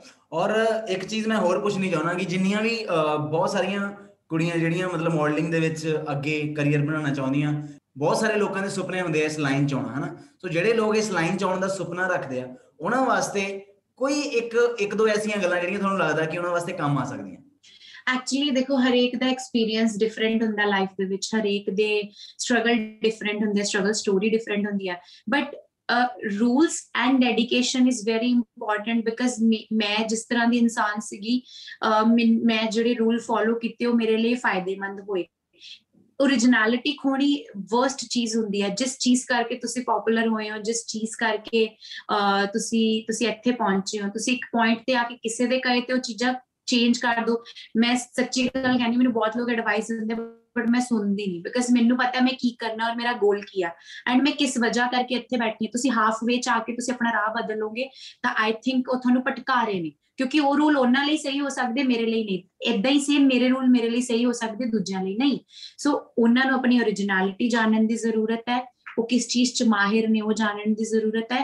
ਐਂਡ ਉਸ ਤੋਂ ਬਾਅਦ ਉਸ ਚੀਜ਼ ਤੱਕ ਪਹੁੰਚਣ ਲਈ ਕਿਹੜੇ ਗੋਲ ਸੈੱਟ ਕਰਨ ਦੀ ਔਰ ਰੂਲ ਸੈੱਟ ਕਰਨ ਦੀ ਜ਼ਰੂਰਤ ਹੈ ਇਹ ਤਿੰਨ ਚੀਜ਼ਾਂ ਉਹ ਆਪਣੇ ਆਪ ਤੋਂ ਹੀ ਲੱਭ ਸਕਦੇ ਨੇ। ਕੀ ਬਾਤ ਹੈ। ਔਰ ਬਹੁਤ ਸਾਰੀਆਂ ਚੀਜ਼ਾਂ ਐਸੀਆਂ ਹੁੰਦੀਆਂ ਜਿੱਦਾਂ ਮੰਨ ਲਓ ਤੁਸੀਂ ਹੁਣ ਐਜ਼ ਅ ਸਿੰਗਰ ਮਤਲਬ ਆਨਲਾਈਨ ਇੰਡਸਟਰੀ ਦੇ ਵਿੱਚ ਤਾਂ ਤੁਸੀਂ ਕਿਹਨਾਂ ਨੂੰ ਸੁਣਦੇ ਹੋ ਇਹ ਬਹੁਤ ਮੈਟਰ ਕਰਦਾ। ਸੋ ਕਿਹੜੇ ਕਿਹੜੇ ਕੁਝ ਐਸੇ ਸਿੰਗਰਸ ਹੈਗੇ ਆ ਪੰਜਾਬੀ ਇੰਡਸਟਰੀ ਦੇ ਜਾਂ ਬਾਲੀਵੁੱਡ ਦੇ ਜਿਨ੍ਹਾਂ ਨੂੰ ਤੁਸੀਂ ਅਕਸਰ ਸੁਣਦੇ ਹੋ ਔਰ ਕਿਤੇ ਨਾ ਕਿਤੇ ਉਹਨਾਂ ਤੋਂ ਸਿੱਖਣ ਦੀ ਕੋਸ਼ਿਸ਼ ਕਰਦੇ ਹੋ? ਐਕਚੁਅਲੀ ਮੈਂ ਪੰਜਾਬੀ ਓਨੈਸਟਲੀ ਦੱਸਦੀ ਹਾਂ, ਮੈਂ ਪੰਜਾਬੀ ਜ਼ਿਆਦਾ ਗਾਣੇ ਨਹੀਂ ਸੁਣਦੀ। ਮੈਨੂੰ ਕੋਈ ਪਸੰਦ ਆ ਜਾਵੇ ਜੋ ਬਹੁਤ ਦਿਲ ਦੇ ਕਰੀਬ ਹੋਵੇ, ਕਿਉਂਕਿ ਮੈਨੂੰ ਬਹੁਤ ਜ਼ਿਆਦਾ ਸ਼ੋਰ ਸ਼ਰਾਬੇ ਵਾਲੇ ਗਾਣੇ ਪਸੰਦ ਨਹੀਂ ਹੈਗੇ। ਬਟ ਅਗਰ ਆਊਟ ਆਫ ਇੰਡੀਆ ਬਹੁਤ ਸਾਰੇ ਮੈਂ ਗਾਣੇ ਜਿਹਦਾ ਹਾਲੀਵੁੱਡ ਸੌਂਗਸ ਹੁੰਦੇ ਆ, ਉਹਨਾਂ ਤੋਂ ਰੈਫਰੈਂਸਸ ਬਹੁਤ ਮਿਲਦੇ ਆ ਕਿ ਆਪਾਂ ਆ ਕਰ ਸਕਦੇ ਆ ਆਈਡੀਆ ਬਿਕਾਜ਼ 24/7 ਦਿਮਾਗ 'ਚ ਚੱਲਦਾ ਰਹਿੰਦਾ ਹੈ ਤੁਹਾਡਾ ਮਾਈਂਡ ਓਪਨ ਹੁੰਦਾ। ਹੈ ਅਦਰ ਦੈਨ ਦੈਟ ਅਗਰ ਤੁਸੀਂ ਜਾਨਣਾ ਚਾਹੋਗੇ ਪੰਜਾਬ ਇੰਡਸਟਰੀ ਚੋਂ, ਮੈਨੂੰ ਜੋ ਬਹੁਤ ਜ਼ਿਆਦਾ ਡਿਟਰਮਿਨਡ ਲੱਗਦੀ ਹੈ ਦੈਟ ਇਜ਼ ਸੁਨੰਦਾ ਬਿਕਾਜ਼ ਕਿਤੇ ਨਾ ਕਿਤੇ ਬਹੁਤ ਲੋਕਾਂ ਨੇ ਉਹਨਾਂ ਨੂੰ ਕ੍ਰਿਟਿਸਾਈਜ਼ ਕੀਤਾ, ਬਹੁਤ ਲੋਕਾਂ ਨੇ ਕਿਹਾ ਆ ਨਹੀਂ ਉਹ ਨਹੀਂ ਬਟ ਉਸ ਕੁੜੀ ਨੇ ਬਹੁਤ ਸਾਰੀਆਂ ਚੀਜ਼ਾਂ 'ਚ ਆਪਣੇ ਦਾਇਰੇ ਤੋਂ ਐਂਡ ਕੰਫਰਟ ਲੈਵਲ ਤੋਂ ਬਾਹਰ ਜਾ ਕੇ without showing skin that is the biggest example ਕਿ ਤੁਹਾਨੂੰ ਗਲੈਮਰਸ ਦਿਖਣ ਲਈ ਜ਼ਰੂਰੀ ਨਹੀਂ ਹੈਗਾ ਸਟਾਈਲਿਸ਼ ਦਿਖਣ ਵਾਸਤੇ ਕਿ ਤੁਸੀਂ ਉਹੀ ਚੀਜ਼ਾਂ ਕਰੋ ਕਿ ਜੋ ਸਮਾਜ ਚ ਹੁੰਦੀਆਂ ਆਈਆਂ ਨੇ ਜਾਂ ਬਾਲੀਵੁੱਡ ਇੰਡਸਟਰੀ ਡਿਮਾਂਡ ਕਰਦੀ ਆ। ਸੋ ਉਹਨਾਂ ਨੇ ਬੜੇ ਅੱਛੇ ਗੋਲ ਸੈੱਟ ਕੀਤੇ ਕਿ ਬਹੁਤ ਵੱਡੇ ਵੱਡੇ ਗਾਣੇ ਬਹੁਤ ਕਹਿ ਲੋ ਕਿ ਗ੍ਰੈਂਡ ਸੌਂਗਸ ਕੱਢੇ ਨੇ ਵਿਜ਼ੂਅਲ ਵਿਜ਼ੂਅਲਾਈਜ਼ ਜੇ ਆਪਾਂ ਕਰੀਏ ਹਨਾ। ਸੋ ਮੈਨੂੰ ਉਹ ਉਹ ਬਹੁਤ ਪਸੰਦ ਹੈ ਕੁੜੀ ਇਸ ਮਾਮਲੇ ਵਿੱਚ। ਬਹੁਤ ਮਾਣ ਹੈ ਤੁਹਾਡੇ ਤੇ ਐਂਡ ਐਦਾਂ ਹੀ ਵਧੀਆ ਵਧੀਆ ਕੰਮ ਕਰਦੇ ਰਹੋ ਤੇ ਅੱਜ ਗੱਲਬਾਤ ਕਰਕੇ ਸੱਚੀ ਬਹੁਤ ਕਹਿਣ ਲੱਗਾ। Thank you so much thank you same you ਇਹਨਾਂ ਨੇ ਕਿਹਾ ਸੀ ਕਿ ਸੁਰਮਾ ਬੋਲੇ, ਹੁਣ ਮੈਂ ਨਹੀਂ ਬੋਲਦੀ, ਪਰ ਅੱਜ ਸਾਡੇ ਨਾਲੇ ਬੋਲੇ ਵੀ ਨੇ। ਇਹਨਾਂ ਨੇ ਗਾਇਆ ਵੀ ਹੈ ਸੋ ਬਹੁਤ ਅੱਛਾ ਲੱਗਾ ਸਾਨੂੰ। ਥੈਂਕ ਯੂ ਸੋ ਮਚ ਜੀ ਮਾਨਜੀ ਬਹੁਤ ਵਧੀਆ ਲੱਗਾ ਗੱਲਾਂ ਬਾਤਾਂ ਕਰਕੇ। ਐਂਡ ਤੁਸੀਂ ਵੀ ਆਪਣਾ ਖਿਆਲ ਰੱਖਿਓ ਜੀ 9x ਸਟੇਸ਼ਨ ਯਾਰਾਂ ਦਾ ਪੋਡਕਾਸਟ ਦੇ ਸਾਰੇ ਦੇ ਸਾਰੇ ਐਪੀਸੋਡ ਤੁਸੀਂ 9x ਸਟੇਸ਼ਨ ਦੇ ਦੇਖਣ ਦੇ ਨਾਲ ਨਾਲ ਸੁਣ ਵੀ ਸਕਦੇ ਹੋ ਜੀ ਐਪੀਲੌਗ ਮੀਡੀਆ ਤੇ। ਐਂਡ ਉਹਦੇ ਨਾਲ ਨਾਲ ਜਿੰਨੇ ਵੀ ਆਡੀਓ ਸਟ੍ਰੀਮਿੰਗ ਪਲੇਟਫਾਰਮਸ ਹੈਗੇ ਆ ਹਰ ਜਗ੍ਹਾ ਤੁਹਾਨੂੰ ਇਹ ਪੂਰੇ ਦਾ ਪੂਰਾ ਪੋਡਕਾਸਟ ਸੁਣਨ ਨੂੰ ਵੀ ਮਿਲ ਜਾਊਗਾ ਆਪਣਾ ਖਿਆਲ ਰੱਖਿਓ ਤੇ ਮਿਲਦੇ ਹਾਂ ਜੀ ਆਪਾਂ ਅਗਲੇ ਐਪੀਸੋਡ ਦੇ ਵਿੱਚ। Keep watching 9x station Tashan ਯਾਰਾਂ ਦਾ। 9x ਸਟੇਸ਼ਨ ਯਾਰਾਂ ਦਾ ਪੋਡਕਾਸਟ